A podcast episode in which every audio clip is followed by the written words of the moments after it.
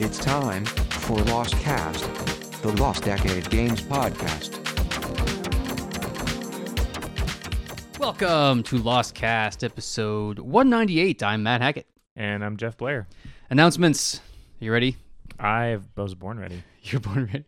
Uh, Indie Game Sim, the launch date announcement. I put that out today. So if you're on the Twitterers, if you're on the Facebooks, I'll put link links to that stuff in the show notes. I really need help spreading the word. So uh, retweet it if you can, and I would appreciate it. I'm going to launch it on December 8th, as I told our secret friends last week.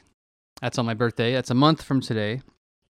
Pretty excited. Um, it's on Steam now too. Steam approved of the store page just this morning. Oh, nice.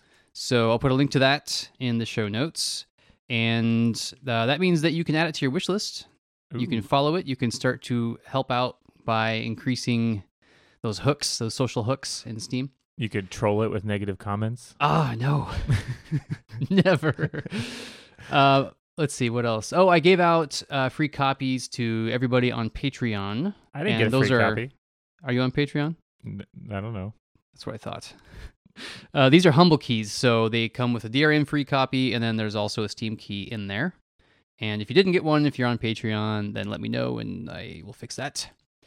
And then, last but not least, on the indie game sim front, uh, I'm looking for testers, and I'm not going to go to Patreon this time or the forums. I'm going to go straight to the podcast because these are people who really listen, really care. At least that's the hope.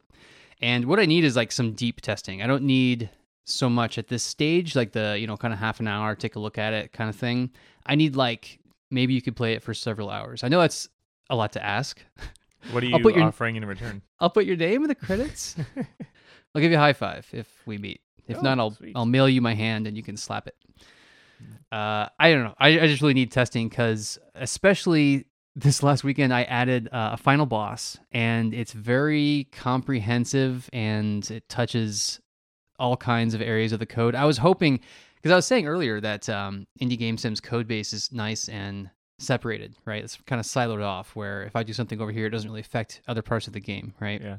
That's true for the vast majority of features in the game, but not the final boss. The final boss touches like a handful of scenes and it has the potential to really screw some stuff up. So that's what I need is is people playing it, getting it to the end and making sure it doesn't break. I have two So- things. Two. Ooh, One, I'm sure it'll be fine. You should just ship it. of course. Number No two, bugs. why? What is it about the final boss design that makes it have hooks in so many parts of the code? Like well, I was why? ask.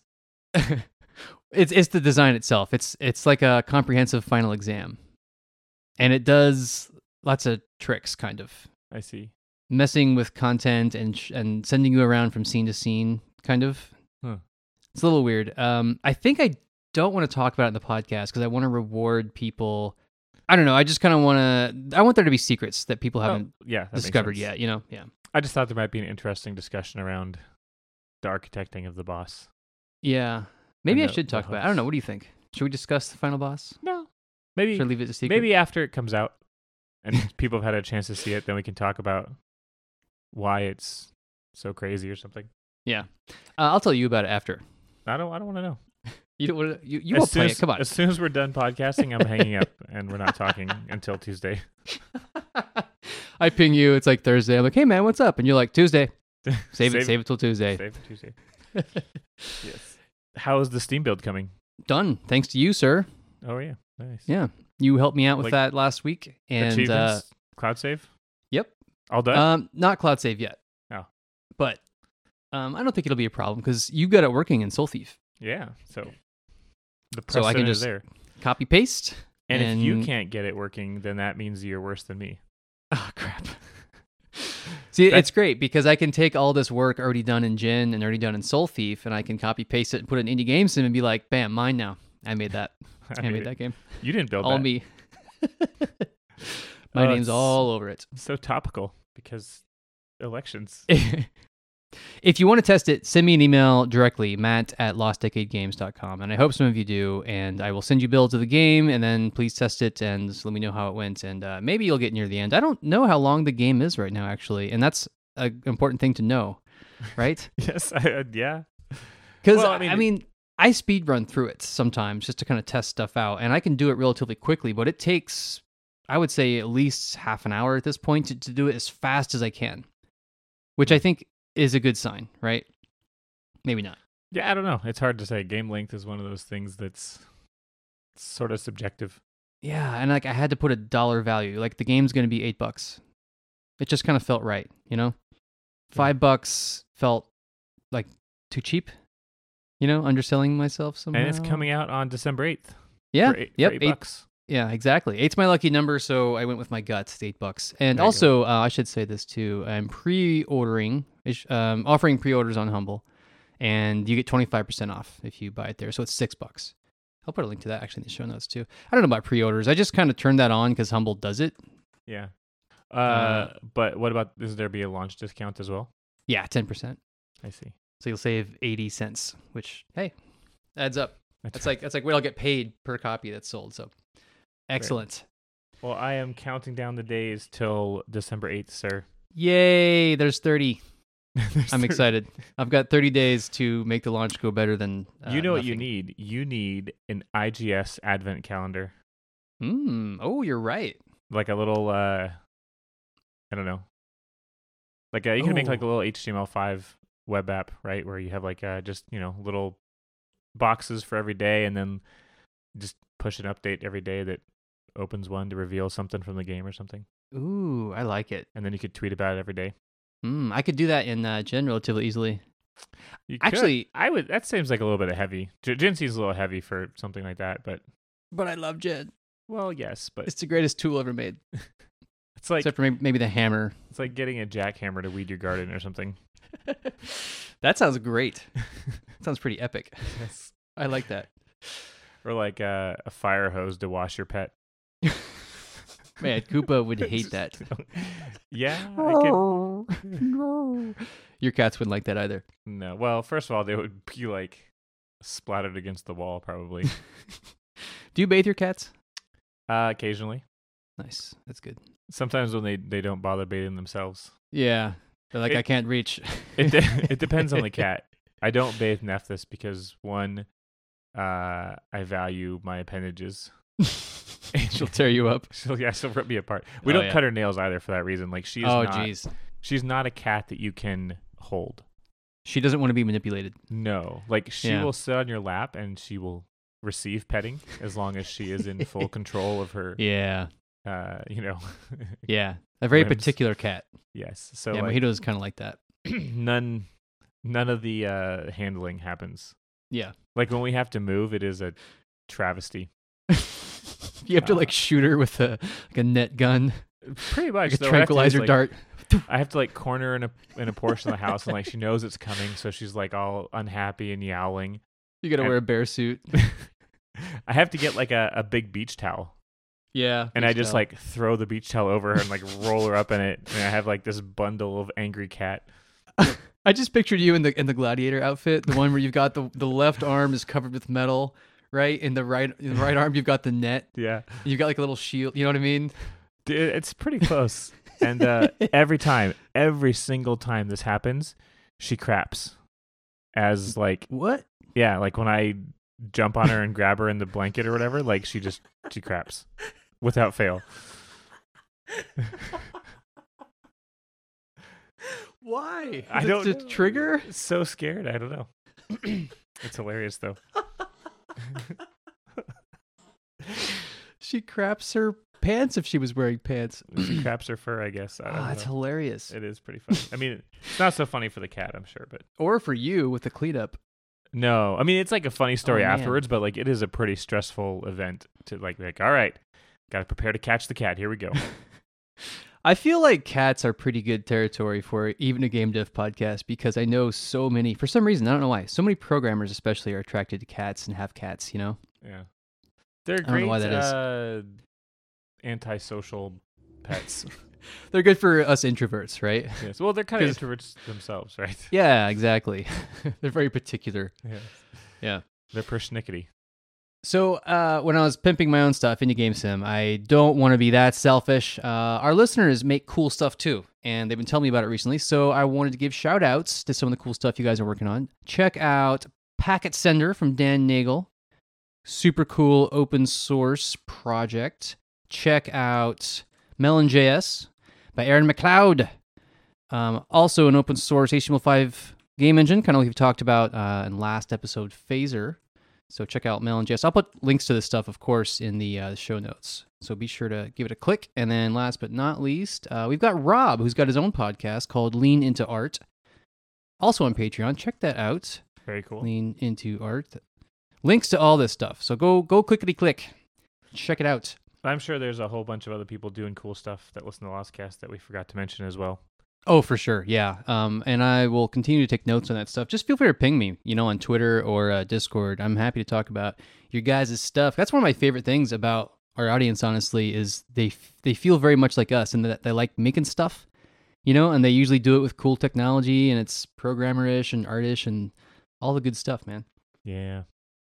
Uh, I wish I had more time to evaluate a lot of stuff. Like, I, you know, obviously we've been hearing about Melon.js for a long time, but I've never like sat down and you know spent a day with it like I have with some other stuff, and it makes me sad. I wish I.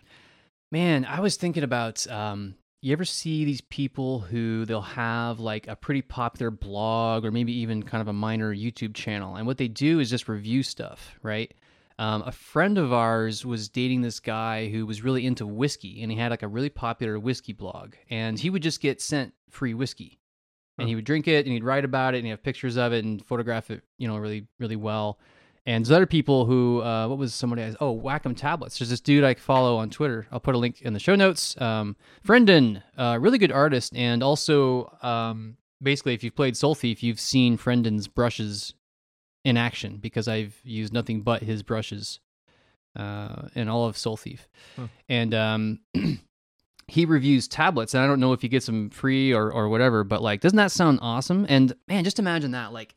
What if, you know, we, we've got kind of a game dev platform here, right? But what if our audience was like 10 or 100 times bigger and we could get like, you know, oh, here's a, you know, the Unity package where you can download all the skins and stuff and you could like take a week, make something in Unity, you know, evaluate that or like um, just any other game engine, you know, just like take a week, experiment in something, write like a full comprehensive report on it, maybe back it up with a YouTube video. I don't know. That's a big tangent, I know, but like, doesn't that sound great? You could just look at tools, kick them around, make something with them, and then talk about the good parts and the bad parts. Yeah, it does sound like a lot of fun. Um, just time, you know, right? Yeah, I mean, it would need to be your job if somehow, you know, like, you know, if you had a good Patreon or um, you could back it up with good YouTube videos or something, you could pay for that time somehow. That sounds amazing. That sounds like a dream job. yeah. Or some people kind of do that stuff as a hobby too. You know, they might just, yeah. you know, I do X during the day, and then uh, Y I have, you know, my hobbies, whatever it is, art or games or something, Yeah. and I like to review Fun. things. I like it. Yes. So, uh, question from Andre again. Thanks for all these great questions. Keep them coming. There's two lined up one about horror games and finding your niche, and then another about music. So, we're going to jump into the horror question first. Um, so, basically, what this one boils down to is horror games seem like a pretty good bet for indie game developers because you can make something pretty cool, pretty scary, pretty atmospheric, and with a relatively cheap budget, you know. And horror games a lot of times have the potential to go viral because they're really popular with YouTubers and streamers.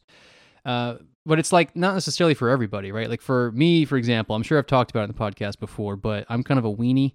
I'm not really into horror games. When I was uh, maybe like late 20s or something, I realized like, oh, I'm an adult now. I can stop watching horror movies because they always freak me out for like days or weeks at a time, you know? I don't enjoy I used to love horror movies, and there's still some that I really like, you know, and I still watch them occasionally just because some of them are just really good. But like the whole thing of, you know, oh, I'm going to watch Saw 1 through 7, like torture porn kind of stuff, not for me, you know? Yes.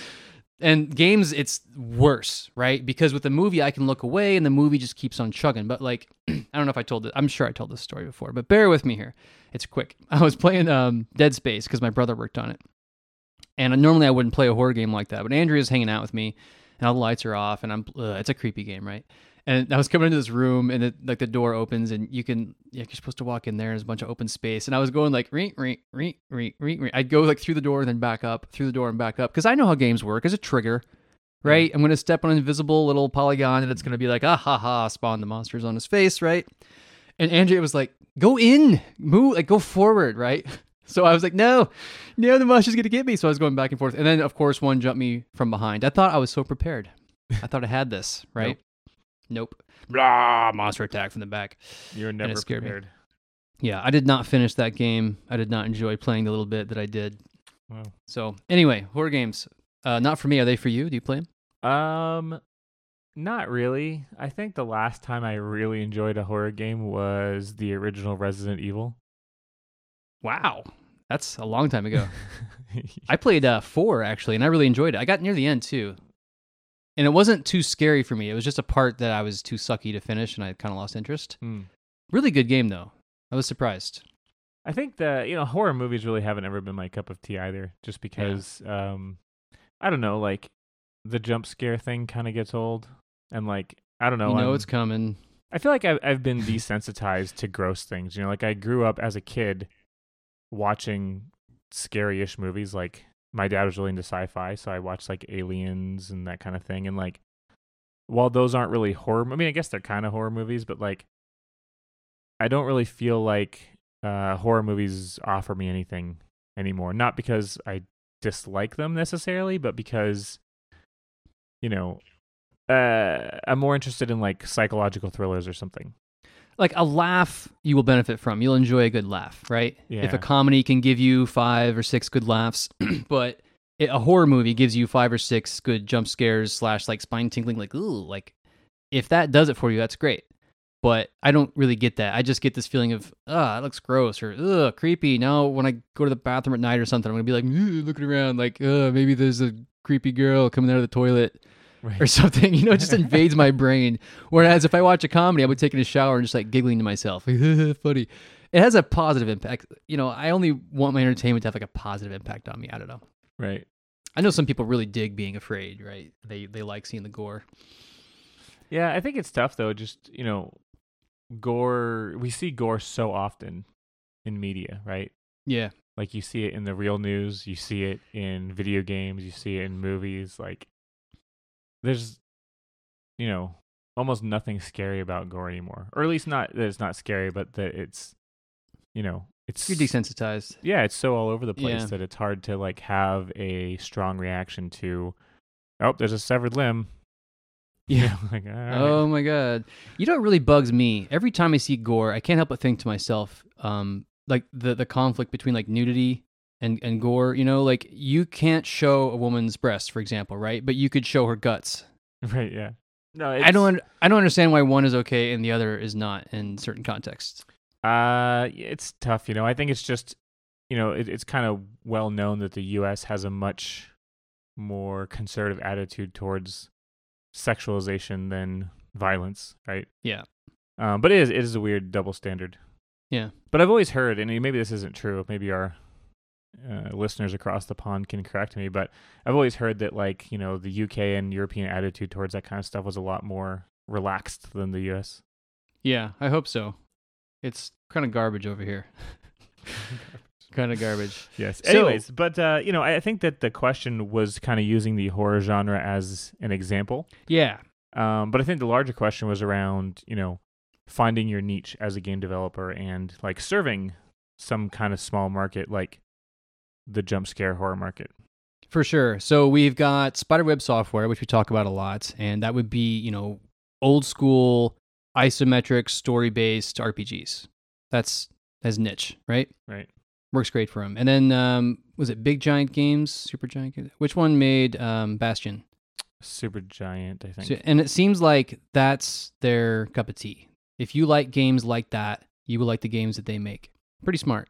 and even like sort of slightly more diverse is like someone like Cliffski who's making games like they're all strategy games, right? Though like, Like simulator strategy. right, like gratuitous space battles, Yeah. uh, democracy. He's working on another like kind of factory inspired game right now, but they're all like you know largely simulators of one Right. kind or another. Um, I think there's a lot of value in that. We've talked about this off and on. I think, um, and it definitely seems like a good way to be successful, especially as an independent developer, um, and to build on the fan base that you already have. Right. I think that a lot of it kind of comes down to brand building, right? And that's something that we've talked about a little bit over the course of the last time period. Um, but it's something that kind of dawns on us, I think, more and more every day that we talk about it is that a lot of the marketing and a lot of the stuff that goes into promoting your game comes down to building your brand and building Mhm. your following. And then at that point, right, it's not like build it and they will come, right? Necessarily. Sometimes. But I mean that's I think that's more of like the pie in the sky. That's naive. It's naive, yeah. And like to, it's not to say that it doesn't ever work out, but um if it does, it's it's luck. Seriously. Yeah, probably, yeah. Uh, whereas, you know, it seems like it's a lot more of a sure path if you're, you know, building an audience, essentially, building your own personal brand, right? Like it'd be like, you know, Matt the artist has a following on Tumblr. And then, you know, he transitions that into tutorials and videos. And then eventually, like, he makes a game and people buy it because they know, like, oh, this game has art by Matt and he has this great history of blah, blah, blah. You know? Mm. it's kind of like you know when you see like it really scares me when people like uh northern lion and stuff are like t- tweeting about programming and stuff yeah, I know. i mean i think it's it's awesome right? But it's like that is the way to go right? Like oh you built this huge audience that you know really is invested in you as a person right? Like they don't care Yeah. necessarily about the games. Like they could watch f- a thousand different people playing isaac at any point in time but you Yeah. know he's built his own community and uh, people like him for his personality or whatever. Uh, and then you could then you know you take that audience you're like i have this audience. Like how can i monetize them even further That always terrifies me. You'll see, yeah, some YouTuber and they're like, "I'm learning Game Maker." I'm like, "Oh God, we're I screwed can't, yeah, I can't compete with that." And then they could design the kind of game that they can play every day, like an evergreen game, right? And then they just play that all the time. And they're like, "Hey guys, buy my game. Everything that I do promotes my own game. I just I make all my own money. I don't need their developers. All their games. Goodbye."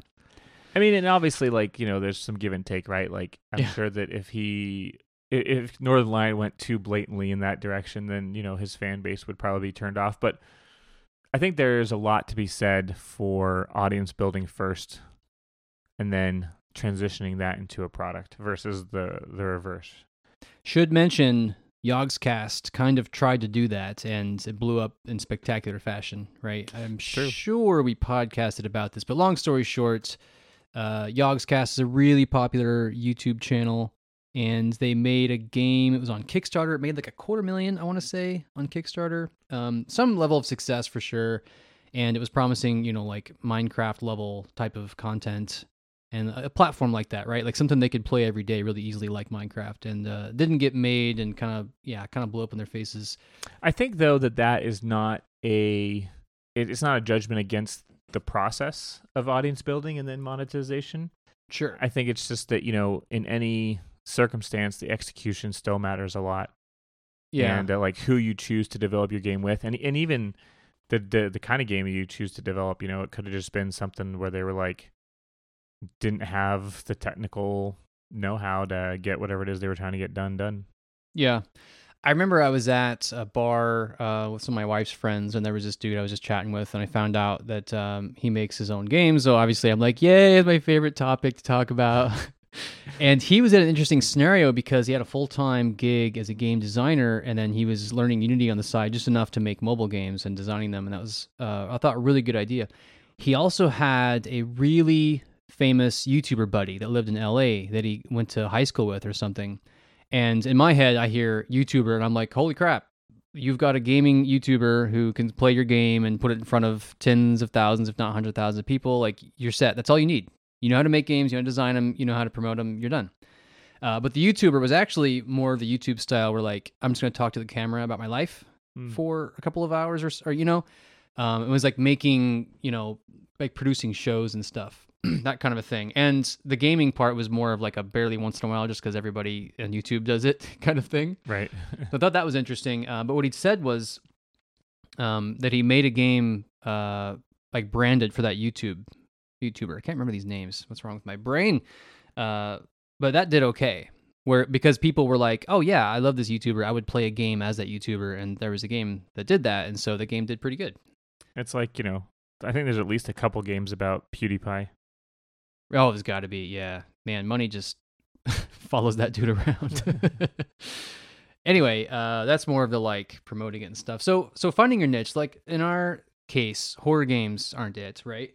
But finding your niche makes a lot of sense and trying to just throw this huge net where you want to, you know, the world's most accessible game, it's something for everybody. That's hard. There's going to be a lot of holes in that net, right? You can throw a smaller, more targeted net and catch more people who are really into, you know, like turn-based strategy games or whatever your thing happens to be. And as you were kind of alluding to earlier, it does seem like that's one of the reasons that our games have had a hard time kind of building momentum and gaining traction is because um, sometimes we will build you know like okay here's a turn-based rpg here's a here's a turn-based puzzle game now here's a uh, you know real-time overhead roguelike now here's a side-scrolling platformer simulation. It's kind of all over the place right? Yeah. so it's hard to latch onto that niche and for people to be like oh man everything ldg makes i always like it's it's harder to do that because the, our games are kind of all over the place. And I feel like, you know, mastery of anything takes time and really careful consideration and honestly being exposed to the flaws or whatever in your designs kind of firsthand over and over and over again. yeah. And uh, I think that, you know, the way that we've approached doing kind of a variety of games um, hasn't allowed us to get as deep into any given genre as we would need in order to really master that genre, right? right. And uh and a lot of the games that we made like weren't necessarily games that we were playing at that point in time you know? Or that we had really had like a history of playing. Like lunchbug well lunchbug for example yeah or uh, or even a wizard's lizard you know like i think that the way that game came about was very convoluted and it has Yeah. aspects of games that we like to play but um you know like you and i weren't big isaac players and we haven't you know i haven't actually played a lot of those kind of top down arena rpg roguelikes lately wherever we were saying gauntlet and zelda but we were making closer to smash tv right and like smash tv is a game that i have fond memories of but you, You don't know? actually continue to play it over the years or games that are that close to it, right? Like it's you know, Yeah. it's definitely not like if if I had to say like what would be a good genre for us to to focus on, that would probably not be it. I guess yeah is what yeah, I'm saying. same. right So I guess like you know, how do you find your niche? How do you exploit a niche? And I don't know. Like I think that there's a lot of things you have to think about when it comes to like marketing these kinds of products. yeah Um, but I think it has to be, in order for it to be successful, it has to be a genre that you are like just absolutely in love with, probably. You know, something that you have hundreds of hours of experience in, and you have your head is just teeming with ideas about how it could be different or better. You know, that seems like the ideal scenario yeah it does rather than like, "Ah, going to make a game like blah because yeah, it seems popular. Let's do it. Yeah. So we've had these kind of guides on how to pick what to work on. There was that one from Derek Yu where it was three things. It was something like stuff you're good at making, stuff you want to make, and stuff you want to have made, right? When you look for uh, niches, I think it's should be something more along the lines of like, uh, for one, maybe a market hole or like an opportunity, right? You know, if you're like right now, would be a horrible time to launch a pixelated side-scrolling platformer because you go up lot, against a lot of competition like Owlboy, right? Um, or if you wanted to make like a, you know, you want to make a Call of Duty competitor, that's rough. Look for an opportunity in the market, right? Um, and it should be something you really want to make, like you were saying, you know, something you're passionate about, something you're really into. Here's an important one too, though: something you're good at making, right? That's a really important one because you know, for me, I might be most compelled to make like a first-person dungeon crawler. That sounds really great to me, but I'm not good at making that. I'm not a very good 3D person. Um, even though I really enjoy raycasting for some reason, I really should not make that game in 2D. You know, it should be a 3D game. So as much as I might want to do that, and if I even if I saw a market hole, I still I, I shouldn't walk that path because I'm not good at making that game. I don't have a track record of it, and I I know going into it that I would I would be really slow finishing that game. And how many have you played? How many hours have you spent playing that genre? Well, a ton, but this is something else that's kind of important too. That was mostly probably over a decade ago, maybe two at this point, right? Because most of my experience, like probably hundreds of hours playing for like a first person dungeon crawlers, Shining in the Darkness, Arcana, Eye of the Beholder, Bard's Tale, like that's just tip of the iceberg, right? Uh, but it's it's been years, so it's not fresh on my mind, and I'm not modern these days. You know, like I haven't kept up. I don't know what people expect out of a game like that anymore because the games that I'm most familiar with are decades old. Yeah, and it's hard because like one of the only recent successes that we can look to in that genre has been Legend of Grimrock, Ooh, Grimrock, yeah. which you know I think we've talked about before. Is like Yeah. when we look at that, it kind of says that the trend in that genre is like really, really nice graphics, you know, well thought out puzzles, you know, that kind of stuff. Like it's a, eh, th- there are points that aren't, aren't strong points, right? Right. Right. Like- delicately, our games don't look the best ever. Well- well, we certainly couldn't compete with Grimrock, right? Like No. you look at a screenshot of that game, and the screenshots are amazing, and then when you see it animated in action, it, it doesn't lose anything. It still looks great, right? Like that was one of the the key selling points in that game, and stuff like uh, Darkest Dungeon. One of the reasons that game has now sold over a million copies is because it looks gorgeous. Right. And, our yeah, games don't necessarily have that.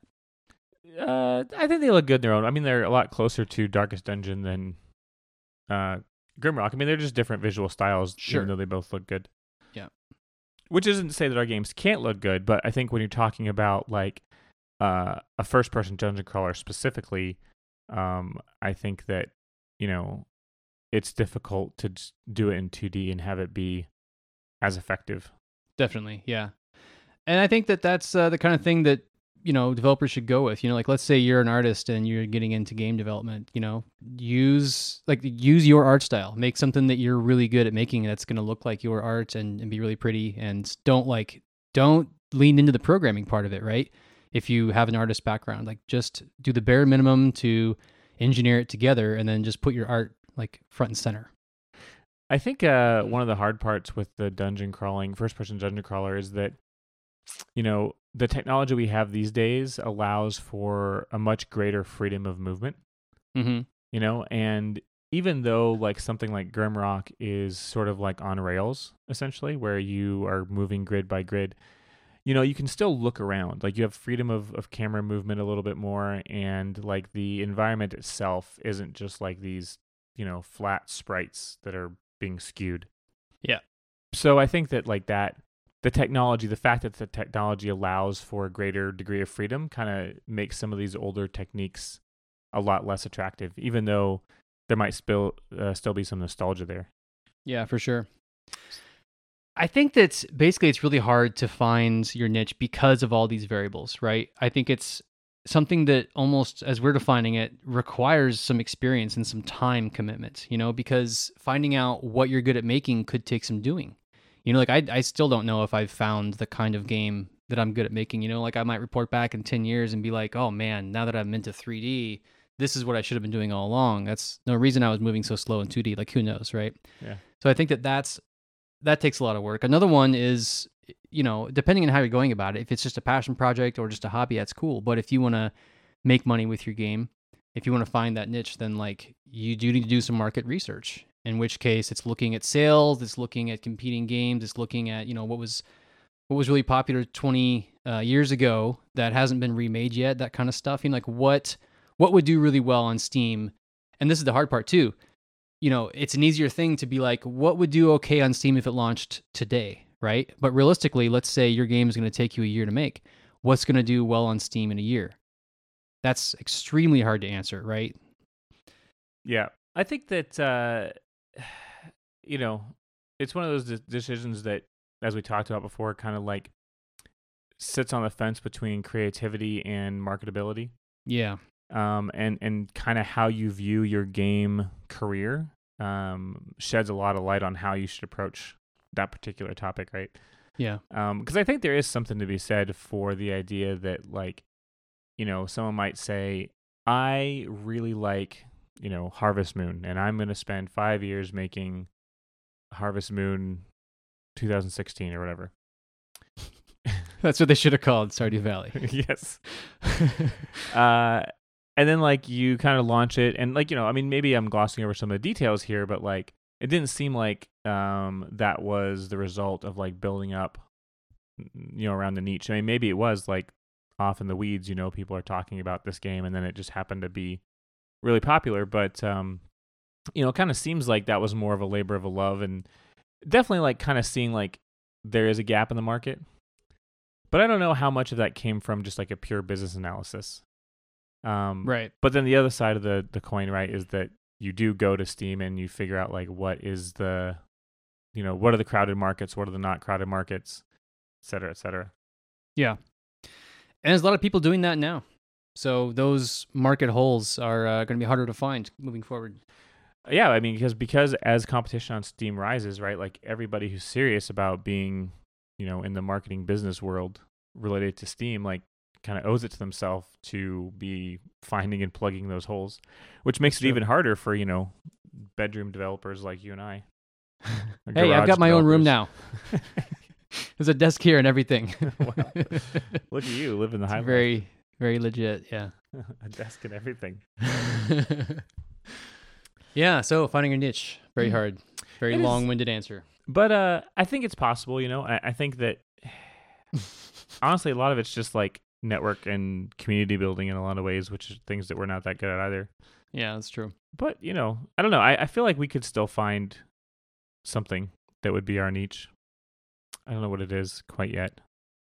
I, I feel like retro games isn't enough, right? No, it's not. and then like pixelated games isn't enough. Like No.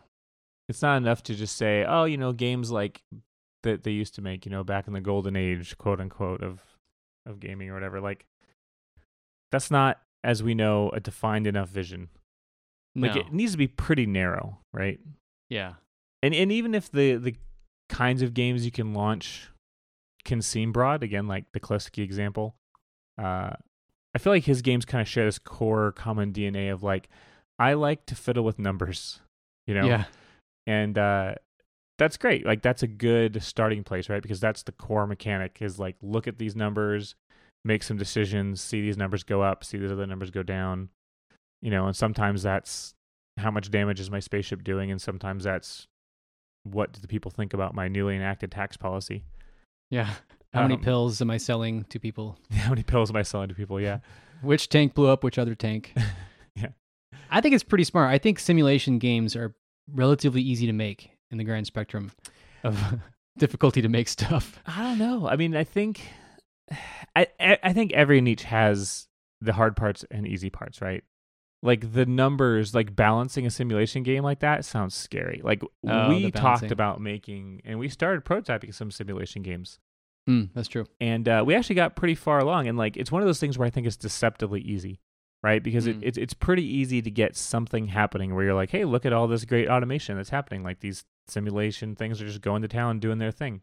But like when you start thinking down the end game of that path, you're like, okay, you know, what are the problems going to be, right? It's going to be like exploiting the currency, balancing how much things cost, you know, not having a single thing that, you know, upends the balance of the game in one way or the other. It's kind of like uh like a PvP game, right? Like Hmm. every time you change any little thing in HOTS, like it has these, you know, waves of repercussions that It's true. you may not feel directly right away. And I think that simulation games share a lot of those dangers. they will have a patch update in HOTS where they'll be like, Anub'arak health regeneration goes from 3 per second to 3.22 per second. Yeah. Like this tiny little nudge, right? And you will see his numbers change where his win rate goes up like 3%. Right. Which is pretty substantial, you know, and that's that's kind of crazy. It is. Uh, when you especially when you get near the end game, there's uh, like the numbers matter so much and they can really, you know, destroy your game. Um, anyways, yeah, I think that that simulation games from a numbers perspective sort of scare me from a balance standpoint. Yeah. Uh, I think it's really hard though, I, I, especially because of the fact that you know, in a game like a Wizard's Lizard, um, I know that we haven't done a super great job of balancing all the stuff, but I feel like because it's sort of a dexterity based game, like we get a little bit of a pass. You know, Sure. like if so, like okay, this boss is this boss's health is a little too high.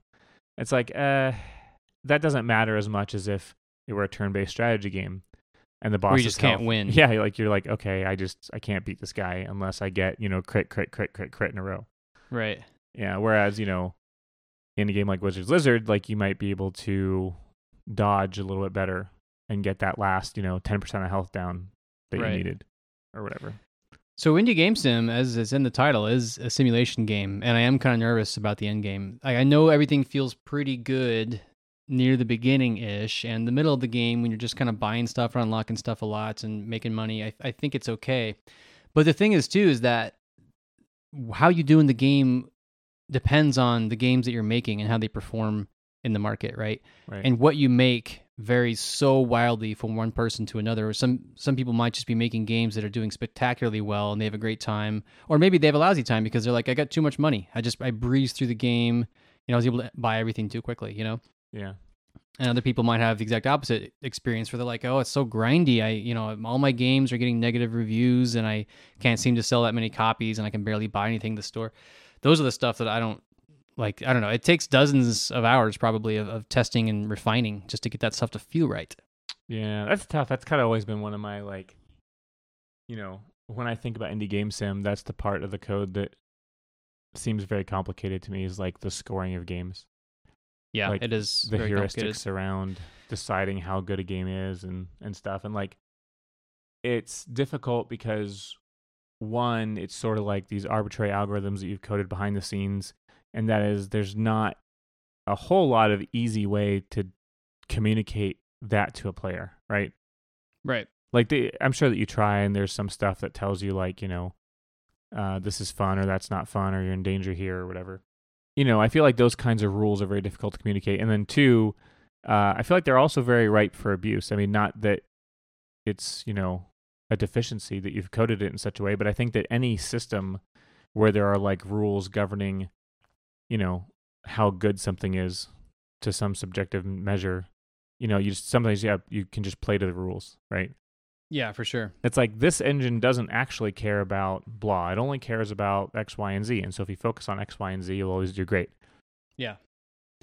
It is uh, very imperfect regarding all those ways that you mentioned. The you know the the rating algorithm. I mean, it's it's gonna be you know it's very arbitrary. It's very kind of nebulous, and there are clues. There's like a marketing analysis you can purchase that'll tell you straight up you know what to do or what not to do. But you know you can't get past the fact that um, all the rating algorithms are just going to be very strange and easily gamed. Right? Like there may be some people who find an exploit and just you know benefit from it, and I'm cool with that.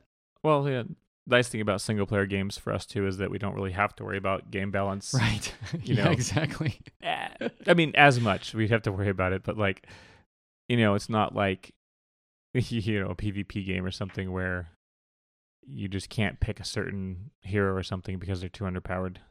Yeah, the bad parts of the game should just not affect other people. Fortunately, like the, the imbalance won't be like catastrophically bad. Right.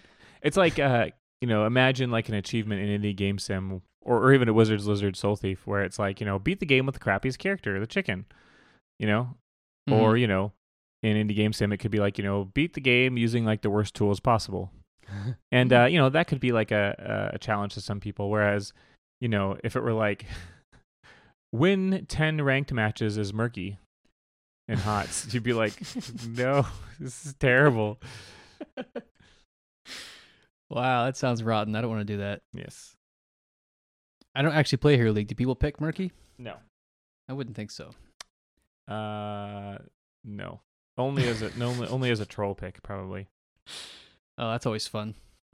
Uh, I think he actually like um, the the meta of the game has changed. He used to be better, um, but Murky only really shines in long, drawn out games. Yeah, true. And so uh, I think that because the meta has shifted more towards like short burst style, Stunning play. and bursty damage. yeah, and just like blowing somebody up, that like you know, his value isn't as good. Yeah, for sure. So, do you want to get to the music question? Let's do it. Let's do it. Okay, so it boils down to how much does in game music affect a game's success? Because some games have amazing music, some games might not as much. Some gamers love the music and obsess over the music and buy the soundtrack. Other gamers don't care. They mute it immediately and listen to silence, or they put on their own music. Yeah. Uh, I think that's a really tough question to answer because it kind of, you know, already talked about the fact that there are diversity of opinions here, right? Like some people just can't stand repetitive video game music, right? They need their own track. And, you know, some people are like super into chip tunes or whatever. You know, I mean not that it has to be chip tunes, right? But I think that at a broad categorization, a lot of uh, music in games can be repetitive. Yeah, I Um, definitely agree. Even good music, right? Like, I think that the Final Fantasy VII battle theme is great, but when you've heard it, you know, twenty thousand times or whatever, uh, Twenty thousand more. But uh, I think it's it's still important, right? Like, I think it, it helps set the mood, right? Like, no matter what you need, I think to have music, even if it's music that someone might get tired of, because I think it helps set the mood, right? And it's like it gives you that feedback and helps you get immersed in the world. Yeah. And I think it says something that, like, you know, I think more people replace the music than just turn it off completely. Right? I think so too. And it's like at that point, they're making the decision that they want their own mood to this game. And that's okay. But I still think that it says that having mood enhancing audio stuff is important. yeah. Like, have you ever tried to play a game on complete silent Mm, with no sound effects, even. with no nothing, no audio whatsoever? Ugh. Ugh. Yeah, it doesn't sound good. Nah. and then even try playing with just sound effects. It's better. It's certainly like 100% more playable with just sound effects. Right. But it does kind of miss that ambiance, right? Yeah, I think so. Like you don't get that feeling of tension necessarily or serenity or whatever like the mood of the game world at that point is trying to convey, right? Right. um, you know, like when you're tending your garden in Stardew Valley, like I would hope that there's this really kind of relaxing, kind of calm music, you know. Minecraft versus, has that going on. yeah. um, versus like you know when there's danger or something, you kind of get these upbeat, you know, like when you go into battle in Final Fantasy, it's like you know right away it's just bam, bam, bam, bam, you know, like get your Yeah. blood flowing, like it's time to kill things. Man, I'll tell you, those Final Fantasy games, and I'm talking about pretty much all of them. I think it says a lot about the music that you can play those games for hundreds of hours, and like to me anyway, the music holds up. Yeah. You know, like not once do you ever hear, uh, from my experience, that bum, bum, bum, bum, bum, bum, bum, bum, the victory Yeah. at the end of any Final Fantasy battle. I'm always happy to hear that tune. I'm never like, oh, here we go with this stupid victory. yes. so, I love it. It's so good. In some ways, it's sort of a reward too, right?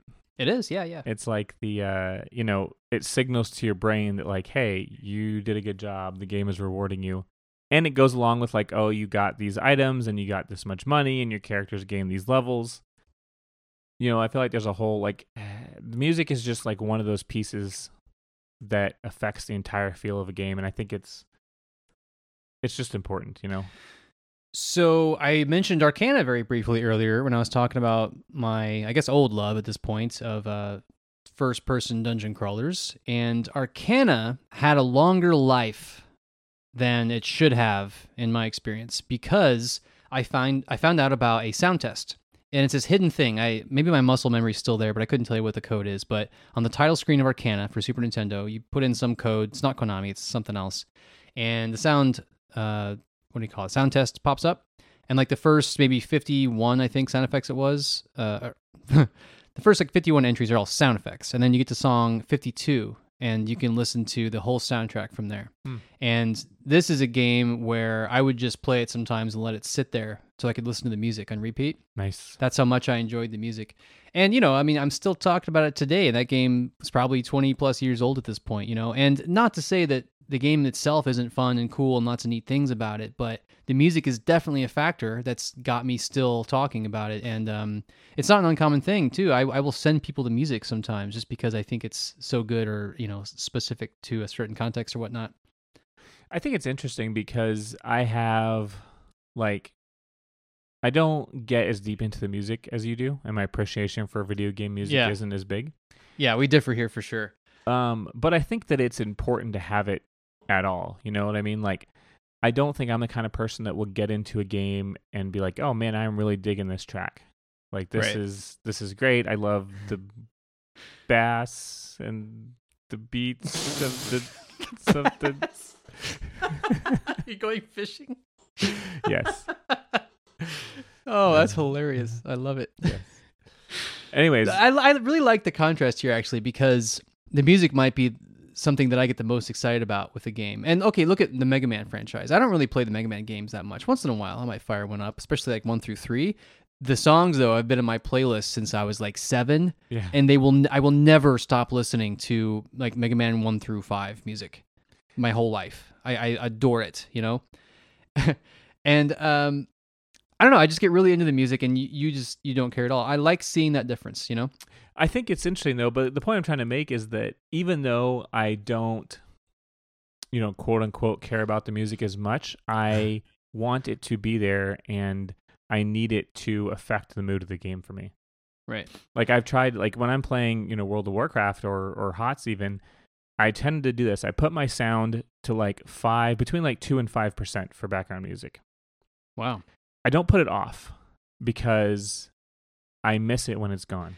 It can give you some nice cues, right? Yeah, exactly. So I Yeah. want the cues, um, but I want it to just be like this very subconscious like thing in the background that's just kind of like affecting my mood versus like, um, you know, really paying attention to the actual song itself. Right. Interesting. And obviously, Mm. like you know, there's not no judgment on on either preference, but I think that even though being someone who doesn't get into the music as much, I still feel very strongly that uh, it's an important part of the overall experience. Yeah, I definitely agree. So one part of this actual question was how much uh, does in-game music affect a game's success? And I think in that wording, um, I would bring into it like the the marketing and stuff, right? Because you know, so far we're mostly just talking about your enjoyment of a game, your experience of a game. But when we talk about a game being successful, that can mean how it does in a market. And I would look at stuff like Hotline Miami, which had an incredible soundtrack. I think there was over 20 songs on it. And that's one of those games where I've talked about it before. I really enjoyed it and the sequel. Played the crap out of them both, and the music stayed in my playlist. It's still in my playlist to this day, and it's not going anywhere for a long time. Hmm. That's an amazing game, and I really do think that one of the reasons that game did as well as it did is because it had music from a lot of relatively popular artists who could promote that and wanted people to check out the game because it had their music in it. You know, and it kind of created that echo chamber, right? Yeah, I think like absent anything else, right? Like it's just another vector for your game to appeal to some people, right? Because Right. there's going to be almost no one who's like, they spent too much time on the music in this game. I'm not going to buy it. Right. the music's too good. It's too good. I hate this game. you know, Garbage. like people will be like, eh, it's fine, you know, or they'll be like, it's really, really good, and I bought it because of the music, or, you know, or or not. Like it could be like I didn't buy it because of the music, but I fell in love with it, the music, Uh, that's that's one you don't really see. I feel. buying. I, I've because of definitely the music. seen. Well, any kind of negative comments about the music, they're so. I've seen them, even in our games, right? I've seen them, but they're so few and far between, and you know, orders of magnitude more. I will see people appreciating the music, but the vast majority clearly don't care. They they don't even mention it, you know. right. and I Uh, would say too, we've talked before about like the default, right? Like the vast majority of your users or players or, or whatever, they're going to go with the default of whatever is set, right? And uh, for most people, they're not going to touch the sound or the music, and they're just going to go, you know, default settings. Right. Yeah. Um yeah. So I think that it's one of those things where like it almost has to be there to complete the experience. Yeah, And the more time you spend on it, I think you know, it's hard to say that it will make your game more of a success, but I think it, it can't hurt, right? Like any Right. any area of your game that you improve the quality of is only a good thing for your game. I definitely agree. Here's another take. so Hotline Miami, I would think probably would have been a hit regardless, even if the music was just kind of like it's fine, didn't hurt it, right? Yeah. If it was horrible, then you know I do think that really grating, awful music. Uh, let's look at the Sonic Spinball. Some really bad, uh, especially what was it? Like the set, the option screen or something was just like it sounded like it was trying to be obnoxious. The music, if I can find that, I'll put a link in the show. It was seriously just like screeching. It was awful. Sonic Spinball. Where was I going with that? Um, Undertale. Here's a game that was a massive hit, right? And I think a huge part of it, like a, substantial chunk of that game's success, came from the music. And the reason I say that is because the visuals of the game um, are are not very strong, right? It's you know it's it's all pixel art and it's uh, mostly from uh, the Toby Fox dude who made it. And you know, I think that he would probably say it's not the greatest stuff ever. You know, it gets the job done, and I'm not going to knock it because it's the game's like 100 billion times more successful than anything I've done, right?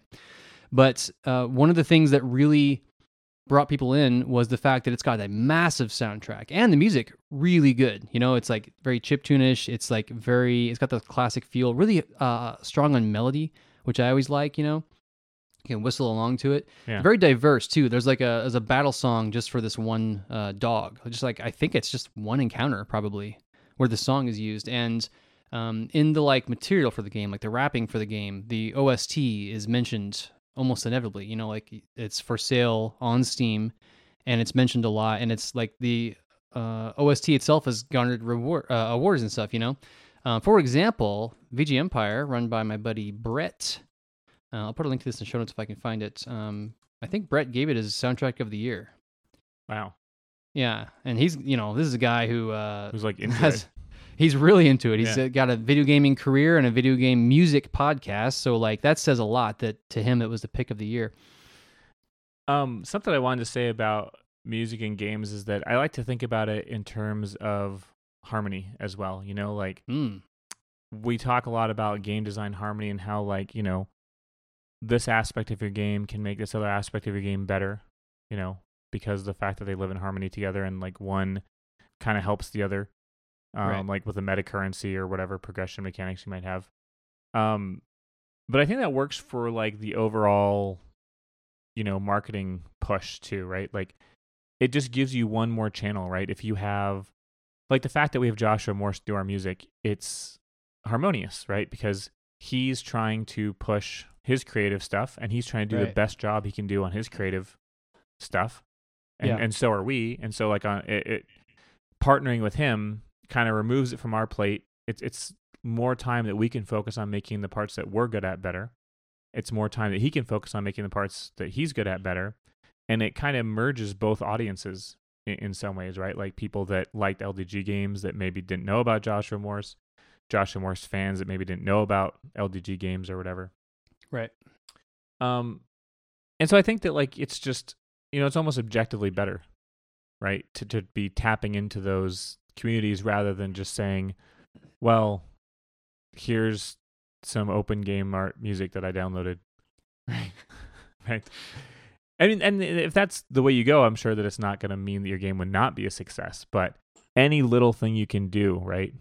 Any little knob you can turn to increase the quality or get new people on board that maybe wouldn't have discovered it without this particular avenue, I think is only a good thing.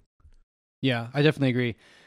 I think it was Derek Yu was talking about um, the wrapping. I think he called it for your game, and this is stuff like promo art, really good box cover, um, even stuff like quotes from people who've reviewed it.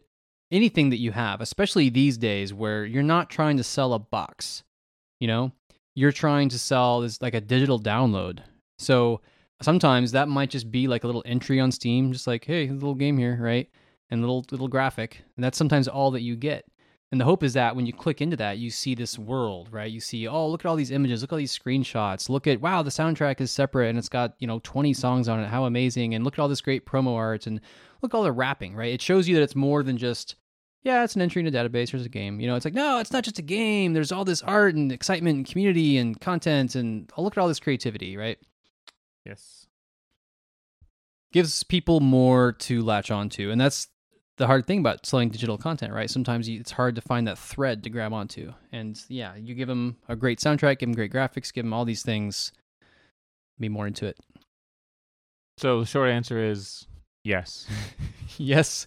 Uh basically it's yeah i think for music it's like your bare minimum is have something that doesn't sound like it's not grating. It doesn't sound awful and it's like mood and genre appropriate. Like that's your default. Like that's almost mandatory. And then anything up from there is like win just Yes. you know It's like positive icing, icing on the cake. Cherry on top. icing and gravy and cherry yeah like the more the more the better pretty much all of the things that you want on top of ice cream, exactly like gravy. I remember uh, my wife and I were trying to come up with gross food combinations at one point, and it was kind of hard because uh, we were thinking like, oh, what about like steak and peanuts? Like, no, that, like I've had steak with peanut sauce. It's pretty good, you know. Yeah. It's a surprisingly hard thing to do. We came up with a salmon pastry for breakfast, like a. that sounds awful to me. That might sound good to some people though. Eh, some people love like lox and like lox and bagels. That's kind of like a salmon pastry, I guess. That's that's true. It might be good. What was that on Simpsons? Nuts and gum. Together at last. Yes. Ugh. uh, anywho, So, I need your help. Retweet Indie Game Sim on Twitter's. Uh, I posted a, I don't know what you call it, a Facebook post. Share it, I guess. Like it, share it. Is that what you do on Facebook? do the social medias. do the social medias. Um, pre-orders. You can pre-order it now for six bucks. Uh, you can wishlist it on Steam. You can follow it on Steam. Even if I sent you a key, you can go buy another copy. You can go buy ten copies. You can do that if you, if you really want to. Yeah, I'll continue to talk about it and um, pimp it out all month. That's right. Basically, I got a month to tell people about it, and I'm I'm hoping I can tell two or three people. So So for the next four podcasts, guess what you're going to hear about? Yep, you sure will. I'm trying. I'm trying this time.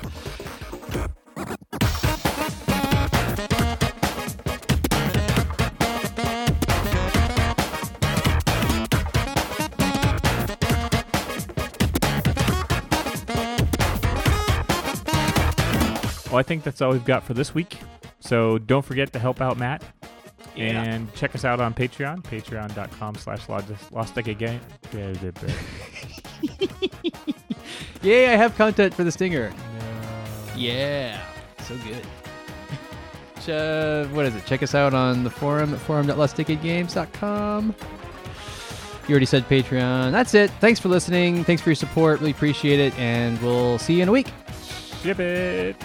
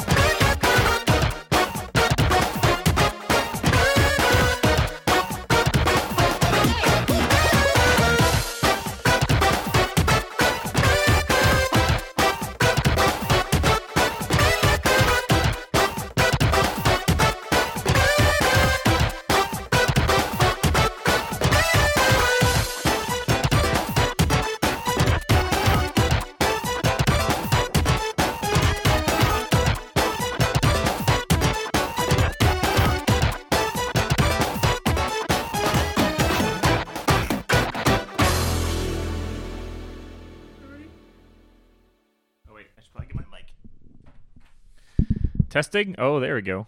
Hey, that's a lot better.